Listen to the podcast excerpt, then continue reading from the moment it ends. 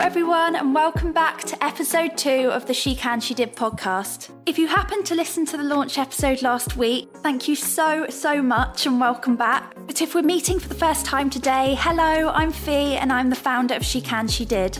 Today's guest is a woman who I only came across recently, but fell in love with her work, brand, and story in an instant, and immediately reached out to see if she fancied a chat because of that. Having studied psychology at university and then found herself working silly hours in a recruitment job that she didn't love, it wasn't until she went to the dentist for a routine procedure that left half of her face temporarily paralysed at the age of 22 that she decided to pick up a paintbrush and got to work on creating her stunning paintings that have gone on to sell worldwide led her to design jackets for the likes of Tinie Tempah and paint for, speak in front of, and meet the President of Ghana when he came over to London in May of 2018.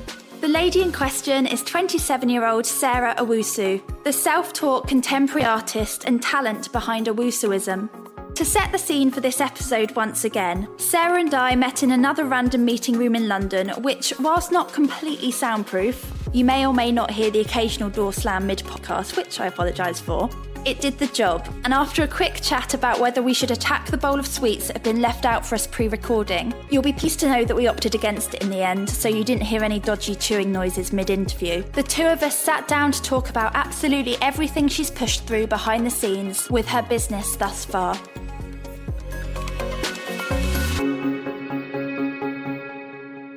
Sarah, obviously mm. your business is a bit different to most people's. It's mm-hmm. not your kind of stereotypical business. So, in your own words, what do you do? In my own words, I am a visual artist, so I focus primarily on figurative art, especially portraiture because I like to paint faces, everything to do with faces. However, I think what makes my work different is I tend to paint people in a way that no one actually looks like in real life because the faces are often embodied with multiple different colors from anything from yellow to green to purple. So I guess that's how I describe my work as well. Very, very colourful and very shapely in a way because a lot of the faces are formed with from shapes as well. And it's amazing. Thank you. I honestly was stalking your Instagram on the way and I was mm-hmm. like, oh my god, this girl's so talented. Oh, thank you. Sorry, I don't have to take compliments. it's so awkward. like, uh, thanks. Uh, thanks. Just met you, but thanks. in terms of the fact that you know you are an artist and art's so subjective isn't it very and mm. i've got a few friends that are artists mm-hmm. and i think they're so so talented mm-hmm. but they're in that in between stage where they're juggling a job they're doing mm-hmm. art in their spare time mm-hmm. and they keep saying to me no you know i'd never be able to do this full time and i'm sat there thinking like oh my gosh you can yeah absolutely and it's the same with a lot of creative industries so do you remember the moment where you were like no i am i'm capable of doing this as a job mm. I mean, for me, just to give you a little bit of background, I worked in recruitment since I graduated. I actually have a degree in psychology, and oh then I ended up in recruitment. So I was doing that for about three or four years, and it was the IT recruitment industry. And if you know anything about recruitment, you know that it's not really a job to love because it's pretty much like Wall Street, basically. Yeah, yeah. um, long hours. Yeah, very very long hours, and very competitive. And even when you're set to leave. It's also almost as if you're not allowed to leave because your boss gives you a side eye, meaning sit down. Yeah. So I, it got to a point where I hated my job and I actually became very depressed as a result of it. I didn't want to wake up simply because I knew I had to go into that working environment. Luckily for me, I was painting seriously from about 2012. So I was selling pieces here and there, but then it got to a point where the more and more I started to share my work, the more value my work gained. So it enabled me to sell paintings for prices that I never could have potentially imagined. And then it reached a point where maybe a painting would sell for what was more of my monthly salary. So I think it was in that moment that I said to myself, hang on a second, if I can sell one painting for more than how much I earn in the total month, then there must be something here, as in I must be able to do this. It's all about just believing in yourself. So I think one day I set myself a date and I just said, Sarah, on this date, blah, blah, blah, you're going to hand in your notice. No matter where you are at that point, was a year from then. It wasn't just like the next week. you have to be realistic here. So um, I said to myself, what I'm going to do is I'm going to save, I'm going to do this, and regardless of where you are on that date, make sure you hand in, just hand in your notice. So I handed in my notice, and I just decided to just let go of fear and just take that leap. That's amazing. So then Did you actually wait the whole year? Yeah, I did. Yeah. You worked that so hard, I yeah. started from I think I this was a conversation I had with myself in January 2017, January February 2017, and then I um, handed in my resignation. I think December the 28th of 2017. So in January 2018, I officially became self-employed. So That's incredible. And how old were you at that point? uh, oh god, how old am I? I'm 27. I'm 27. now. So, yeah, so I was 26. 26. 26. I love how long that just took. Yeah, I was like, there's a delay there. It's like 28 only a this, year this ago. week. I'm like, uh, getting a bit old. Yeah. Oh, Yeah. Mm-hmm. That's incredible. So I'm always interested in that kind of in between stage. I'm quite an impatient person in Mm-hmm. the sense that when I have put my mind to something, Mm-hmm. I want to just start and get on with it. I'm not very good at compartmentalizing things. So in that year, given how intense recruitment is, how did you find that knowing that with every month you could be full time, you could have launched your own business, but you were Mm-hmm. still sticking at it? I think for me, what happened was I got offered an opportunity which was quite rare. It was still working in recruitment in the IT consultancy field, but this time it was to work from home Monday to Friday. Dangerous. Earning double of what I was earning before, so I was like, hang on a second. hang on a second. Uh, okay, let me give this a go. I was actually meant to leave then, but I said, Sarah, you have nothing to lose. If you want to paint from home, you can do it and no one will even know. so yeah, yeah. I took that job. So I think that's what allowed me to create more because knowing that there wasn't actually anyone there to see what I was really doing. And um, so sometimes when I'd actually supposed to be working, I'd be painting and then taking some calls like, hey, I think that's the only way I was able to. And if I'm being completely honest as well, I think that's why I was able to save a lot of money as well to be able to take that leap of faith because it meant that I had very, very little outgoings because of course I was working from home. Yeah. I didn't have to pay, you know, for travel or food or anything like that. So I definitely say that gave me a very, very, very big advantage. And perhaps if I didn't have that specific role at that time, it would have taken me maybe twice as long to make that decision. All happens for a reason. Exactly. Yeah. Before you went full time, I'm really interested in how you it, and this this kind of relates to so many different industries when you do mm-hmm. go self-employed when it's kind of you're putting a price on your time with mm-hmm. art. Mm-hmm. Again it's subjective. How did you actually value what you were creating? Like how, how did you go about that process in terms of this painting is worth x amount Ah, okay. So um, for me, when I was in the city working um in recruitment, I would get home about eight or nine o'clock every day, and from about ten o'clock paint until maybe two a.m., three a.m. Be Oh up again at six o'clock and continue. So a lot of myself was going into the paintings that I was creating, and how I value the work now is even to this day is um, typically size for me right now is a very very important factor because of course the larger the painting the longer it's going to take you to complete it. And also um, the time that goes into the painting. So if it's 200 hours then obviously that's going to be quite a bit. The mediums used as well in terms of how much it actually cost me to create that piece in terms of the paints used um, maybe the choice of canvas used. But typically what i do is i multiply so for example let's say we have a canvas that's I don't know, 30 by 40 inches in size. Mm-hmm. I will times 30 by 40 times how much I pay myself, maybe per hour, and then that would be the value Oh of the gosh, painting. I yeah, if that. that makes sense. Yeah, so, yeah, so let's say it's 5 by 10, 5 times 10, 50, and then times 3, that would be $150. Yeah. So that's how much it would be. Obviously, wouldn't be that low, and I wouldn't, I think all artists should know their value and not place that low. Yeah. But that's just an example of what it is. Yeah. and were, were you very clear on that from the outset or was that a kind of thing that you've learned along the way yeah, no, I was not clear. As in the first painting, I was like, "How much is it?" I was just like, "Ah, Yeah. six hundred pounds," and they took it, and that was the first painting. So that worked. So it's definitely something that I'd be lying if I said I knew from the get go. This is something that I had to research into, study other artists, and see how they do it, and just generally see how um, most artists like calculate, you know, prices for things. Yeah. Of course, when you become more established and you reach certain heights in your career. Then you can just put whatever, slap whatever price you want, really. It's so true. I've um I recently was asked to host an event that's not one of mine, and they've said, oh, you know, send us your send us a what's it called? Oh my gosh, my mind's gone blank. Send us a, an invoice. Uh-huh. And I'm, I said to my family, I kind of said, what the hell am I supposed to put on that? I've never had this before. Like, what oh. is, no, but as in, it's nothing on art, but it's, it's no, it's just, still something, isn't I have no value, idea how like- to go about it mm-hmm. though, and I'm kind of like I interview women like you all the time. They're like, "Know your worth," and I'm like, "Shit, like, Yeah, what's my worth? worth. I haven't But I always say, if you're not sure, just say yes anyway, and then figure it out Yeah, later. yeah, so even if you're thinking, oh my god, someone wants to pay me for this, mm. Just be like, yeah, yeah, of course, I'll send you the invoice, and then just figure it out because it's such a. Mm-hmm. weird one. So I'm always interested in it.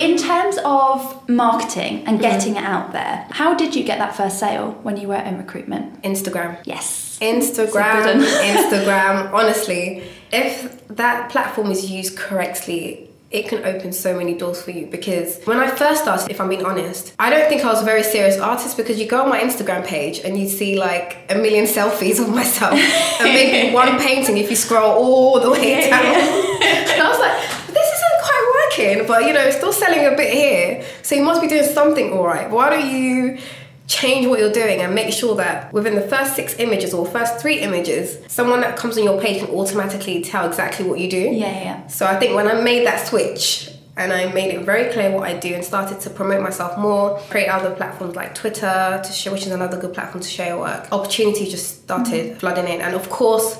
The more followers you have, the more helpful. I'm not going to sit here and say if you have 10 followers, someone's going to find you. It could happen, but the more followers you do have as a It result of gains traction, doesn't it? Yeah. Exactly. But then you have to post quality work. So again, when I started, I was just take maybe some blurry photos of my work on my phone. And although it worked then, five, six years ago, I couldn't do that now. So it's something that I had to, I constantly have to improve myself and improve mm-hmm. The quality of the materials I'm using to maybe take photos. Yeah, or- of course. What I love though is that you started with those blurry photos. Yeah. I mean, nowadays it is different. I think if you started a business now, you know not to. Yeah, you know, you know not to post a common photo. sense, Yeah. but the fact is, you know, five six years ago, it got you off the ground, didn't it? Mm-hmm. So it's the equivalent, whatever that equivalent is today. You know, it's a bit like this. I've got a podcast. You're like, have I got a mic? I'm Yeah. like, no, no, we'll just shove that in the middle.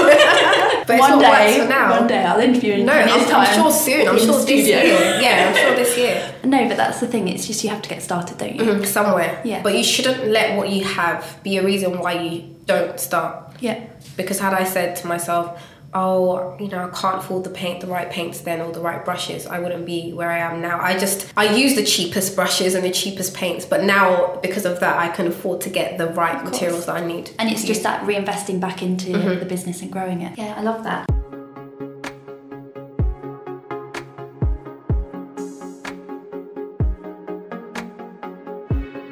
Moving on then, what inspired your style? Because it is so unique. You mm-hmm. know, it is all those bright colors mm-hmm. I've spied Martin Luther King, Aretha mm-hmm. Franklin. Like, there's some big names in there. They're all beautiful. Go for it. What's the inspiration? I think for me, when I was growing up, when I would go to art galleries as a black person, I would never ever see anyone who looked like me in the paintings or was a reflection of me in the paintings. And when I did, they were either a slave in the painting, some sort of mythical, fetishized creature, or a maid.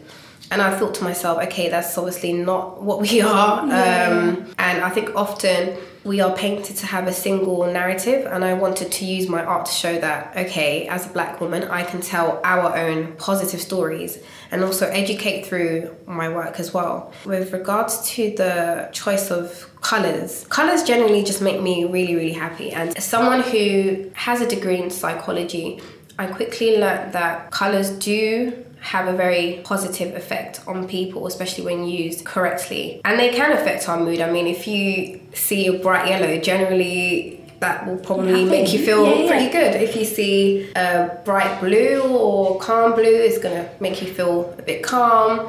Red may make you think of anger or love, depending on where you are. And sometimes I may not use as many colors as well, but what I'll do is I may emphasize on the shapes that I'm using. And that I don't really have any explanation of because it's just something that happens as I, as I paint. So it's not something I can explain. But one thing I know for sure is that I like to purposely distort my images because um, although you can generally get a gist of the people that I'm painting and see who it is, you also know that if this painting was to come to life, nobody would actually look like that as Yeah. well. Um, so I don't like to paint things exactly as they are. As much as I have an appreciation and a love for artists who are hyperrealists, I like to purposely distort and I don't know, kind of create an abstraction with my work because I think that's what makes it more interesting for me and to my eye is what makes more sense to me as an artist. Hmm, I love that. You mentioned, obviously, you know, the fact that you've noticed if you go into a gallery, black people are underrepresented. Mm-hmm. And you hear this a lot. I read up on it quite a bit. You know, I don't have to tell you that black women are underrepresented in the business mm-hmm. world as well. Mm-hmm. So, what's your experience been like as a black woman with a business?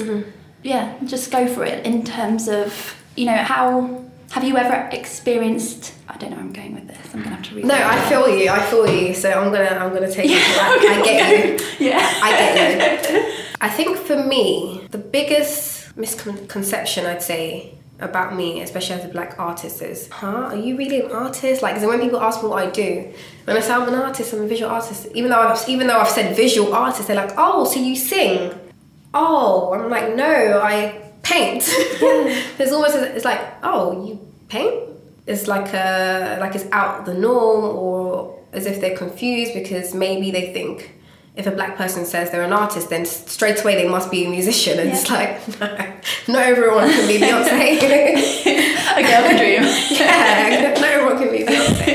Um, and also, I think I get this a lot, but I don't think this is a black or white or anything thing. I think um, this is just for all creators, but I often get asked, you know, I've definitely got, like, you know, when are you going to get a real job or not being taken as seriously, or even um, some people have the perception that artists aren't very intelligent people for some reason. And it's like, actually, if anything, we're probably the, one of the most intelligent because we're able to not only think logically, but we're able to also use the lateral side of our brains to do things differently and understand things in a way that may, maybe most people wouldn't be able to understand it. So I definitely say that. But then um, also, I think if you're familiar with the art world as well, you just know that it's very, very male dominated.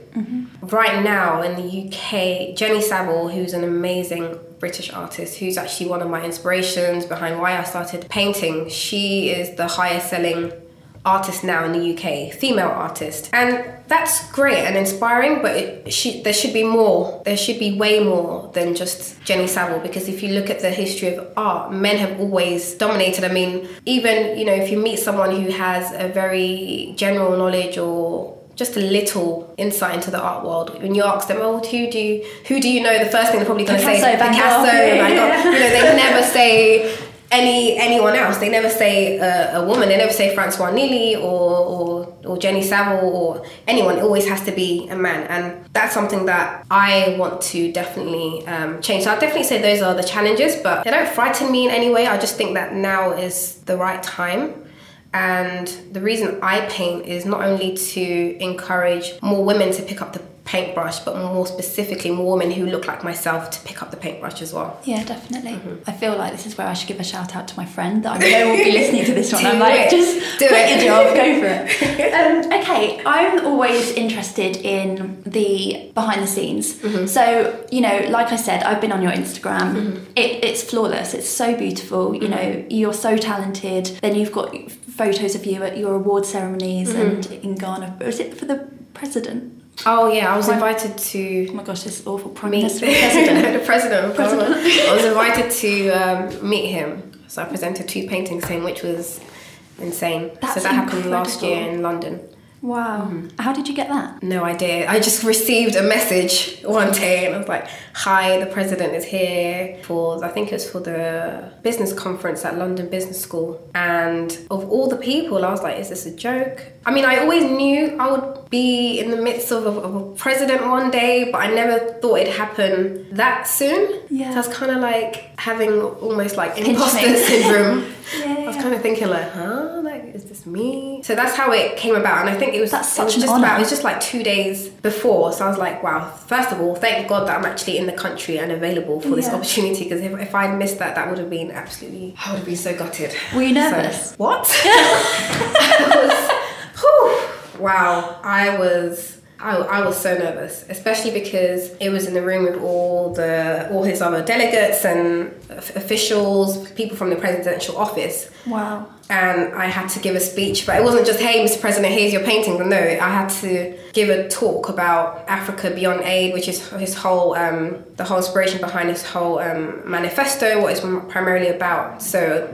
I was talking about my painting and how it ties into that. So I was definitely very, very nervous, especially because in that moment I was thinking, Sarah, you're representing your family here. You cannot come and embarrass yourself. So I know you're nervous, but this is a once in a lifetime opportunity. So just let fear go out the window and just speak. That's the thing. I think that there's times in in anyone's business it will push them in. I mean, that's such a unique example, mm-hmm. but it is that kind of you just no matter how nervous you are, mm-hmm. there's times where you just know have to do it. So what? You're gonna have to grit your just, teeth just, and just get on with it.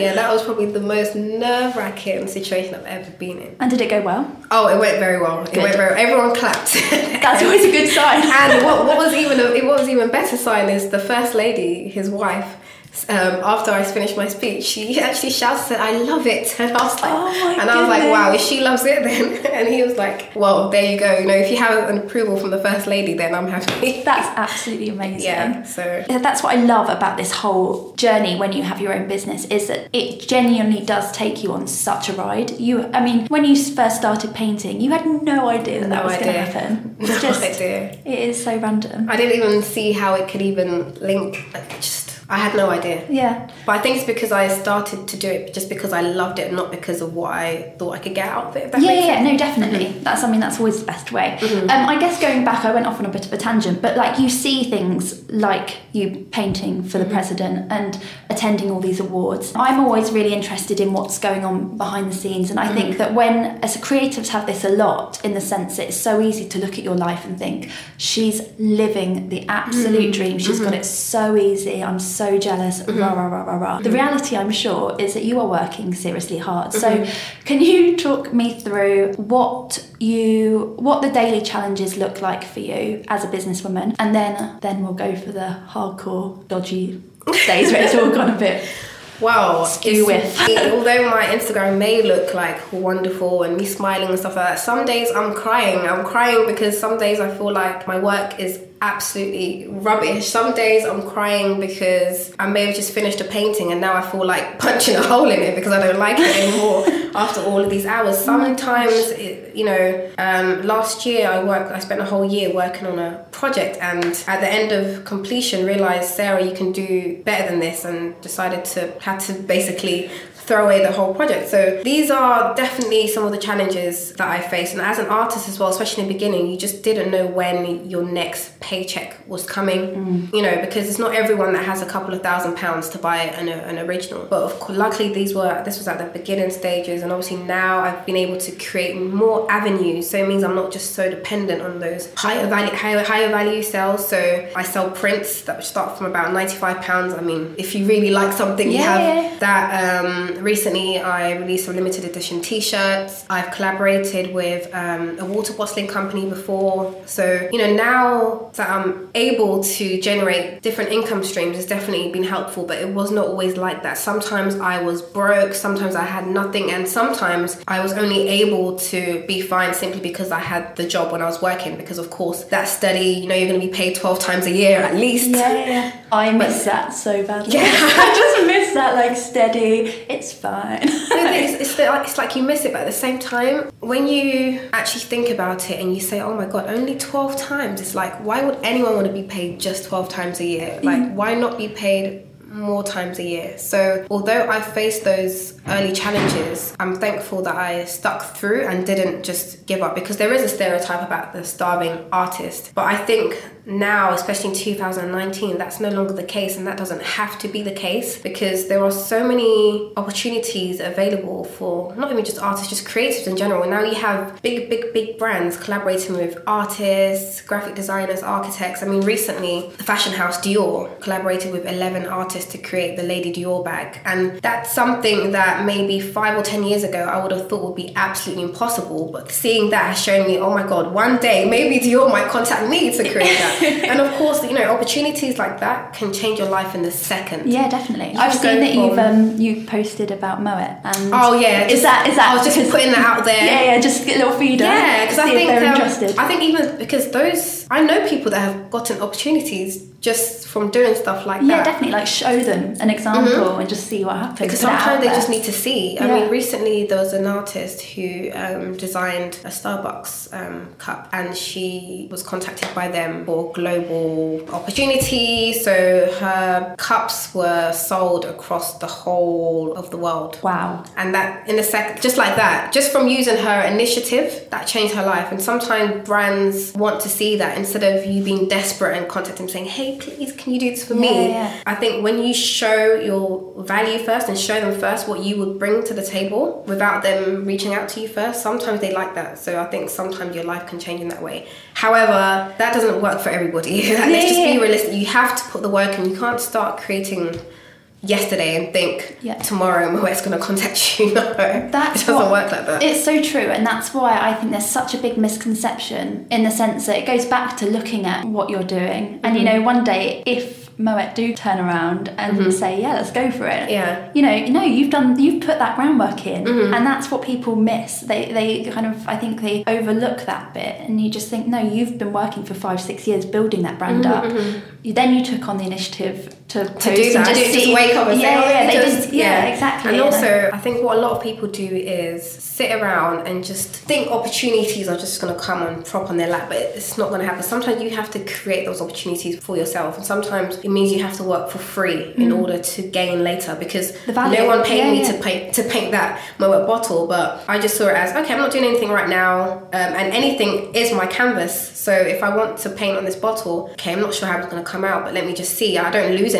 Yeah, you exactly. know, just done it out there. And again, it's not just new content that you've created, but it means maybe even um, other brands who may not be Moet, maybe Dom Perignon or any other champagne brand will see that and think, actually, we want that for ourselves. Yeah, and yeah. then, you know, and um, to not always expect a result as soon as possible as well because maybe Moet or someone else will contact you maybe two years or five years down the line. Yeah, it just goes back to that groundwork, doesn't it? You have mm-hmm. to lay the groundwork and mm-hmm. show people why you're worth it before they catch on to that. Just expect yeah, them yeah. to be like, here you go. Yeah, love me. Yeah. Going back to challenges, what else? What's the, what's the worst day on the job look like so far? Have you had any mm. standout moments? moments that really have tested you? Um, I think the biggest test I had was the reason why I started painting in the first place. Um, I've told this story a few times, but I thought I always like to tell it because it's the reason why I discovered my purpose. So in 2012, um, I went to the dentist to get a filling, as you do, because I like sweets too much. and um, when I got up in the chair, I noticed that half my face was lopsided, but of course I just thought it was the anesthetic. And the dentist said, Oh, don't worry, it will go, it's just the anesthetic. I was like, Okay, cool. So I went home and I tried to drink some water, noticed the water was just seeping out from the side of my mouth. I said, Okay, maybe I should just go to sleep. So went to sleep and then um, I woke up the next day and half my face, half my neck was completely paralyzed completely absolutely paralyzed so how you see my face now is not how my face was so got rushed to emergency and I was told that um, I have something called Bell's palsy, which is basically um, paralysis of the face. So the dentist had hit the cranial nerve in the left side of my face which had left me completely paralyzed. So in that moment, I said, wow. So my face was completely distorted, as in twisted. Um, I couldn't even, when I would blink, only one eye would shut. I could only flare one nostril. And when I would smile, everything would be pushed to the right side of my face. And um, I remember the doctor said, this is a very extreme case of Bell's palsy, and it looks like it could be permanent. And I remember saying, I rebuke it in Jesus' name. I'm a Christian. So I remember the doctor looking at me like, huh? I just said whatever. So I remember Clay, that was during the time of the Olympics, July 2012. Mm. And um, as you can imagine, as a young girl. So you're 22 at this 22, about 22. As mm. a young girl, and I think I was in third year university, but it was during the summer holidays. You're very conscious about how you look in your appearance. So to suddenly become ugly and I'd never used that word to describe myself or anyone for that matter but in that moment that's how I felt and I was unable to leave the house. The only time I would leave the house was to go to my hospital appointments and I remember one day on my way to one of the appointments a stranger smiled at me and unbeknownst to him he obviously had no idea how my face was. So when I smiled back my face pushed here like just I just looked crazy. So he went because my face I, was, I looked like a monster basically and I remember bursting out into tears. And I think I cried for about two weeks straight every single day. And I've never seen my mother cry apart from when she lost her mother. And that was another time I saw her cry. She said, Oh my God, what have they done to my baby's face? And um, every single day I would cry. But then it reached a point I said, Sarah, you know what? You've cried enough. The tears is not what's going to restore your face. So just get on with your life. So anytime I would feel sad, I'd just start singing or I'd play some gospel music or something to uplift me. And um, for some reason, one day I was at home, I think I was watching one of the races from the Olympics, and um, something just said paint, and I was like, huh?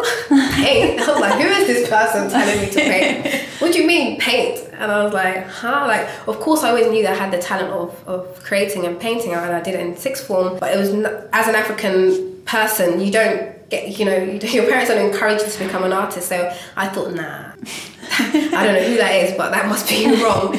So it's like straight i kept it's like someone was pushing me like sarah go and paint go and paint. And i was like how how? Like what? So i decided to listen. I said god if that's you okay fine so I went to if you insist. Yeah, if you insist, fine. So I went to the store and I bought um, two canvases, two split canvases, and just a paintbrush, any raggedy, like it was the cheapest canvas and the cheapest paints and the cheapest brushes that you can imagine. And I remember standing in front of the painting, still my face paralyzed, and I said, God, if this is you, please let it be clear. And I also said that I pray that this painting touches someone, even if it's just one person, job done. So I remember that was the prayer, and I started doing the painting. I was just, I didn't even know what I was doing. I could just see red on there, I could see some browns, I can see creams, whites, whatever color, basically how I felt. But what I came to see was that obviously I had two split canvases. So one side was kind of normal, not really normal, but just not like swollen. Whereas the other side was the side you could see the inflammation of where the par- the paralysis had happened. So I kept on. After done the painting, I said, okay, don't know what this is about, but I kept on praying and praying and praying. And I kid you not, the more I prayed, I felt my face twitching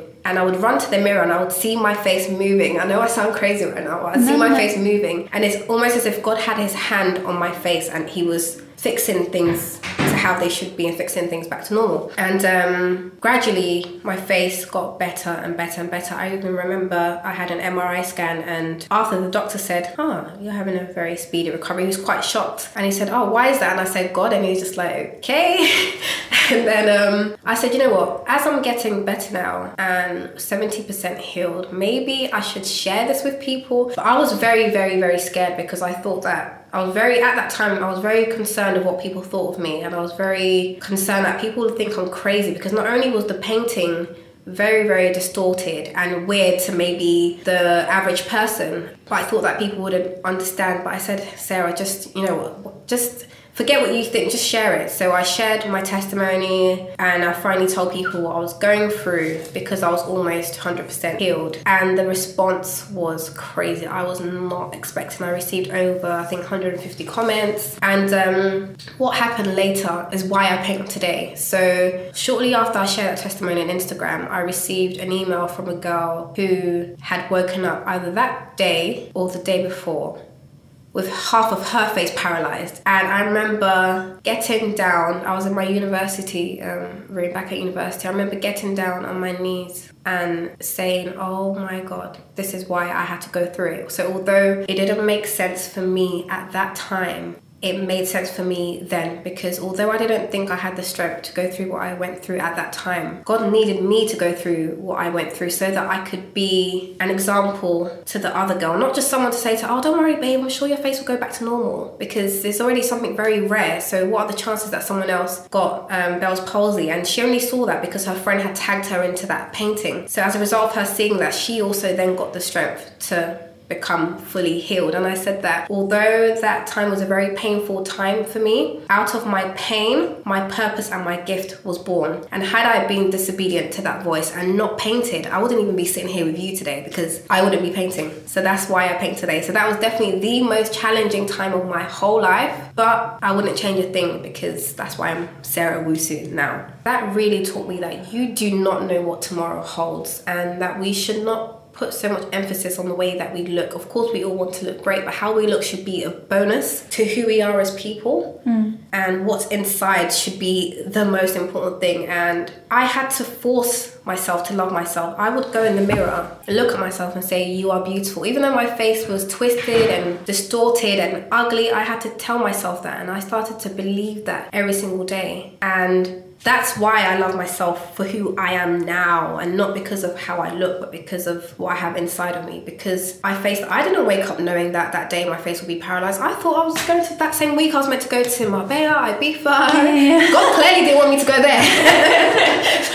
Because then plans got cancelled. you know, I had no idea, but it just showed me that every single thing really does happen for a reason. Mm. And as you can imagine as well, as being a 22 year old girl at that time, yeah. where you're so that's all you care about how you look you know you're how do i look how's my body how's all of that so I mean, it was difficult there's so many lessons that's such a unique example and i genuinely like that will stay with me now because i always it sounds really silly but for me when i hear about everyone's challenges they've gone through when i'm mm. having a bad day with she can she did you just fall mm. back on it what everyone's gone through and you're like no no mm. come on pick yourself up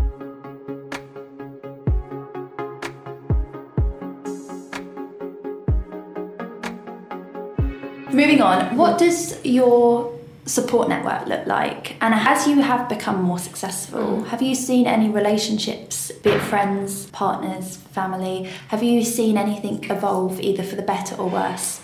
I think my support network is definitely my family and my partner, especially my brothers and my wait, I have two brothers. Yeah, especially my brothers and my sister and my partner because with my parents, it's taken a lot of convincing because I'm Ghanaian and as a Ghanaian, you do not tell your parents you want to be an artist. They wanted me to be a clinical psychologist or a doctor or an architect or a lawyer, but that wasn't happening. And I'm happy that I decided to do what was best for me. And the reason I was able to do that was because my older brother, um, he's also very creative as well. He took the lead, he actually dropped out of university. I don't recommend everyone to do that. But it's because he just wanted to direct films, um, music videos, film write, all of these things. And then my younger sister is also, she didn't go to university either, but she is also a director, a screenwriter, so a music really video director. Yeah, everyone's very, my youngest brother is a musician. So everyone's very, very creative. So I think um, having that has definitely made it easier because I think if everyone had going down had gone down the maybe the academic route maybe would have been more difficult for me. But they read they were very very pivotal in me seeing the greatness within me because i didn't really think i was very good or talented enough. But they would always be like to me sarah like you don't understand how sick you are. Like you're so sick. Like your work's so amazing. I don't think you know like why aren't you painting? Like what are you doing? They used to get so angry at me for not doing like you know for painting. And i was thinking oh shut up. Leave me alone. But then as i grew older i was like oh my god they were right. Mm. and as I also saw them working and realizing their dreams, it made me realize okay, Sarah, if Daniel can do it, if Priscilla can do it, if Emmanuel can do it, then why don't you do it as well? Just mm. just give it a go. And um, my partner as well, he has always pushed me to be the best that I can be. Um, he treats me like I'm Picasso or something. like Sarah, you're so amazing. And so because I have this kind of network, I feel like almost as if if I don't continue to do what I'm I'm doing, then it's almost as if I'm letting them down because yeah, yeah. they've pushed me so much and, and they've been so pivotal in my journey now. So I feel like if I was to give up, I'd be letting them down significantly. And what's been great as well is that over the years, although my parents weren't so convinced, because of all of the opportunities that I've gotten so far, it's now they finally believe in the vision. Now they're calling up my aunties and uncles in Ghana, like, oh yeah, you know, Sarah, She met the president. yeah, she met the president and all of this thing. So it's like, ah, so now they're happy. Yeah. So I definitely think support has been key, and also as well, like I have to give it up for um, my online support because honestly, there are some days when I just feel like giving up, and then I'll go into Instagram and I'll check my DMs, and someone has messaged me and said, "Oh, Sarah, I just want to let you know, thank you. Um, I started to take up painting at the start of this year because of you," and I'm like, "Because of me? Oh my god, I can't stop now." Yeah. You know, so like those kinds of messages and people just supporting my work, sharing my work, It's- even liking my amazing, isn't It's it? honestly I was so skeptical about when people spoke about community on social media before Mm-hmm. I launched She Can She Did. I, you know, I had friends that had businesses. Instagram was such a powerful platform for them, but I was always so skeptical. I didn't understand how powerful it was Mm-hmm. and how supportive it could be. And when people said they made friends online, I'm thinking like, oh, shut Huh? up. Yeah, Like, oh, whatever. yeah, exactly. Whatevs. but now it's kind of, oh my gosh, it's amazing. And Mm-hmm. how kind and generous people are when it comes to if they like what you do, they genuinely do support you. Mm-hmm. Like, and you share to ask it. them, Yeah, just- yeah, it you don't have to ask it, them, you yeah. just share it. Yeah, Mhm. it's amazing. so online has been like people are so kind because like for me as an artist, you just liking a picture of my work Hmm. makes my day or you commenting and writing something about the artwork is just that's what I live for. I'm like, oh my god, they said this, you know, that makes me so happy, especially when you're having a rubbish day and then you see a message like that, it completely lifts up your whole spirit.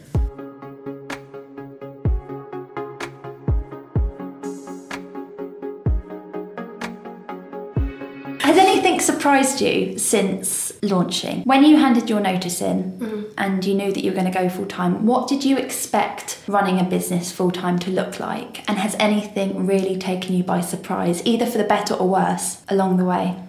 Okay, so um, for me, I think I definitely think at some point I was living in La La Land because I thought it was going to be as easier than I thought it was going to be. But then I realized that, Sarah, no, you have to be working every single day because there's no one here to tell you what you want to do. Like, you have to get up and motivate yourself. It's not like being in the office where you're in at a set, set time, you have to come in, otherwise, you won't get paid. But it's like working for yourself. If you don't do anything for that week, you're not going to get anything that week. If you don't do anything for that month, you're not going to get anything for that month. And if you continue doing that, you won't have anything for the whole year, and you may as well just stop there, basically. Yeah. Oh, and another thing that I have faced heavily is procrastination. Honestly, that is from the devil because I can be pondering, like I could just be maybe on my uh, my sketchbook or notepad.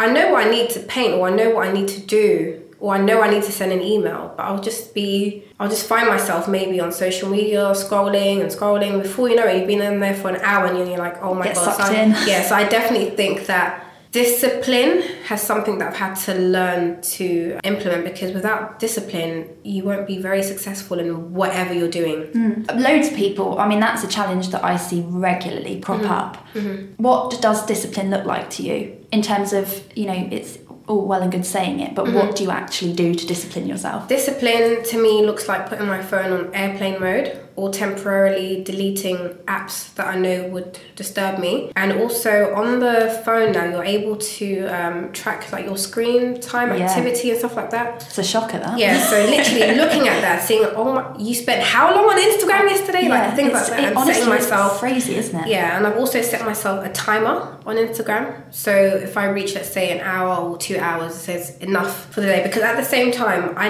need to use social media for my work because I get a lot of messages and stuff like that on there. But setting that timer lets me know, okay, Sarah, I think you've done enough um, chatting on there now. Yeah. Get off and Actually and do, work. Yeah, actually work.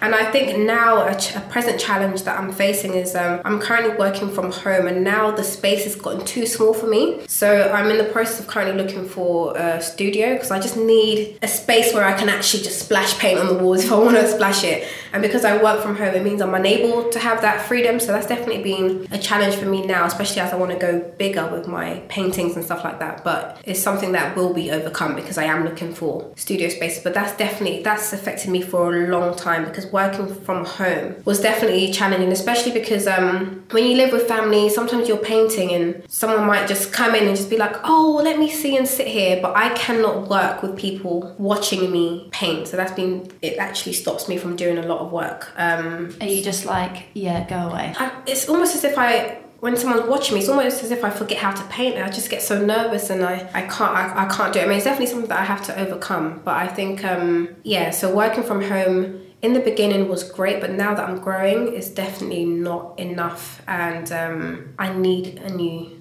studio space, which God willing will happen very soon. What does your average day look like in terms of hours now?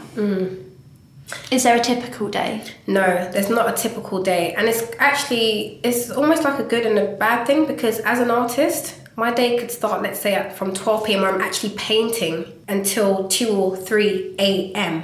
Which is bad. I mean, it's good because it means I get a lot of work done or I might get a lot of the painting done, but at the same time, I'm the kind of person when I'm so into my work, I'm not thinking about eating, I'm not thinking about drinking water or anything like that.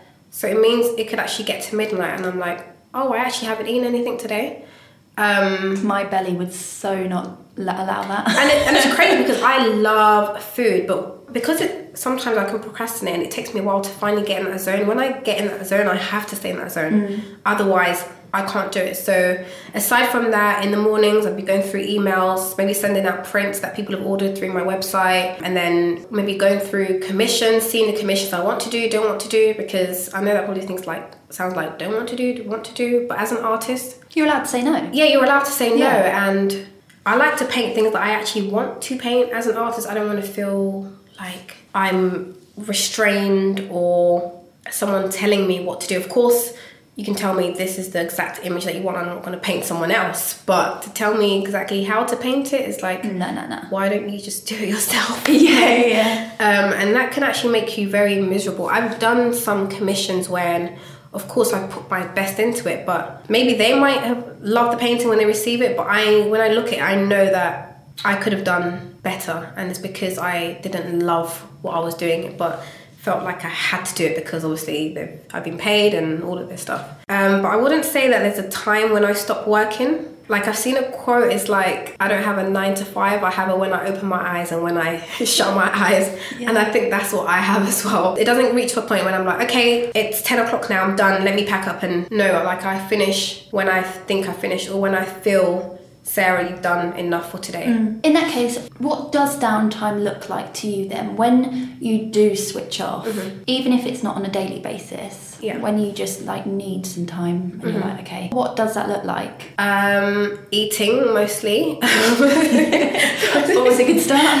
I like to go out, you know, eating, um, spending time with my family. I love YouTube, but then I find myself watching things related to art sometimes as well, or just um, I love watching like documentaries about the most random, random things.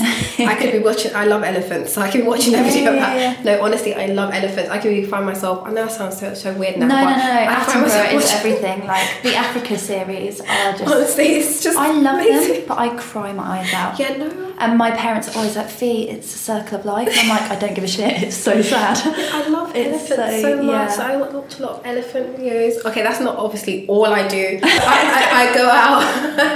I go out. I see my friends. I go to a lot of events as well. Events that are not at you know maybe in my industry, whether it's a beauty related event or a business event or just any other things. But I definitely like to spend a lot of time with family. Like spend a lot of time with my partner.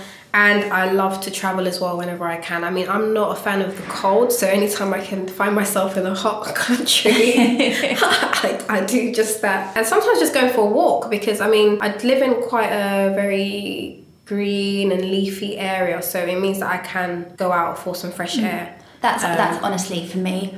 Like if an email comes through where I'm, I'm just like, oh, or something something happens in the day.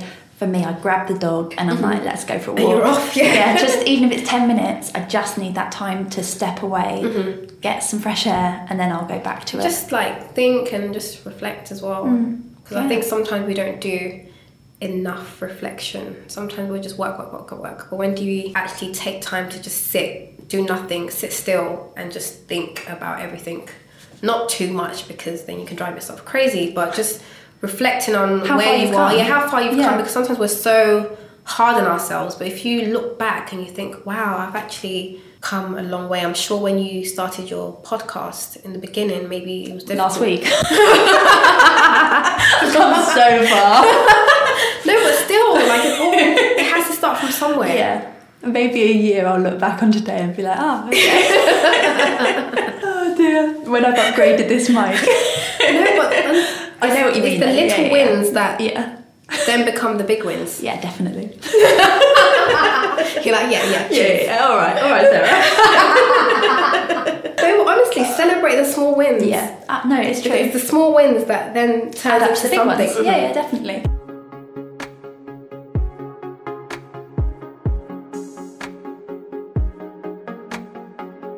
Rounding up, I always end, or going forward, I'm going to end, because again, it's only been one episode so far, um, with some statements. So mm-hmm. I had this on a, have you listened to Giovanna Fletcher's Happy Mum, Happy Baby podcast? Okay, it's my guilty pleasure. And she ends asking the mums to finish these statements about being a mum, mm-hmm. but I've kind of turned it into a businessy one. Okay, mm-hmm. so I'll start, you finish. So Sarah, being my own boss means Waking up whenever I feel like waking up. Yeah, Yeah, that's been a big one for me because once upon a time I had to get up at 5.30, 6. So, so now knowing I can get up when I want to get up and do things on my own terms, go on holiday when I want to go on holiday and not be restricted to like 28 days of holiday yeah. is what being my own boss means for sure. Definitely. Mm-hmm. When it's not quite going to plan, my advice would be to My advice would be to realize that life unfortunately doesn't always go the way that we want it to and also realizing that joy always comes in the morning even if you're feeling sorrowful and realizing that whatever you're facing today is temporary and sometimes also realizing that we are not trees. So if we don't like the situation that we're in right now, we can move. We can do something about it. Trees cannot move. They have to stay rooted in where they are, but we can move. I love that. That's a good one. If I could go back to day one of my business, I would tell myself, Buckle up because this is going to be a very bumpy ride. seatbelts on, people. Seatbelts on, tight. Um, if I had to describe myself as a businesswoman, I'd tell myself that. That I am fearfully and wonderfully made, and that everything that is for me has already been written. Yeah. That's good. God, you're really good at these. Okay, this is the big one though, so brace yourself. Mm-hmm. Final sentence of the podcast. I want my legacy to be that. Dot dot dot. Gee. I did warn you. This legacy question always gets my heart beating. I want my legacy to be that. Got my hand on my chest. I want my legacy to be that because of me, others who looks like me realized that it was possible for them to also dream big, be whoever they want to be, and that if they too decide they want to pick up the paintbrush, that they can. So being able to inspire those to paint because I've been able to do it. Thank you. We're going to end there. Oh my god. Thank you so much. sense. Yeah, yeah, yeah. That was amazing. Oh my god. I When I saw that. legacy was just an email, I was like, damn. I was I feel like legacy is a big question, oh, isn't yeah, let me not think about it. Mm. But if I inspire people, I think I, I think I've done enough. I feel like you've just inspired me in an hour's little chat there. So